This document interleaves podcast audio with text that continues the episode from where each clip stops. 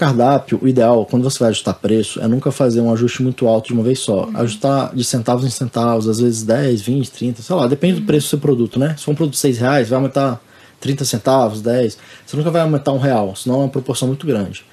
Então é melhor você aumentar e fazer pequenos ajustes durante, sei lá, quatro vezes ao ano, do que uma só vez no ano inteiro. Porque aí o cara vai, porra, eu quero 6, paguei 6 ontem, hoje está 7. É diferente do cara, pô, pagava 6, estava 6,20. Tranquilo.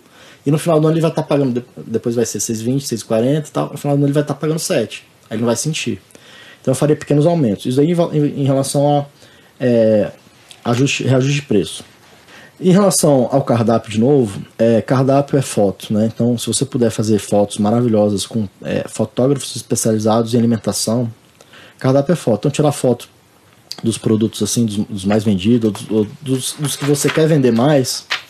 Às vezes um produto que tem um custo menor, que tem uma margem boa, aí você tira a foto desse, esse provavelmente vai ser o que vai mais vender, porque as pessoas vão pedir pelo, pela foto.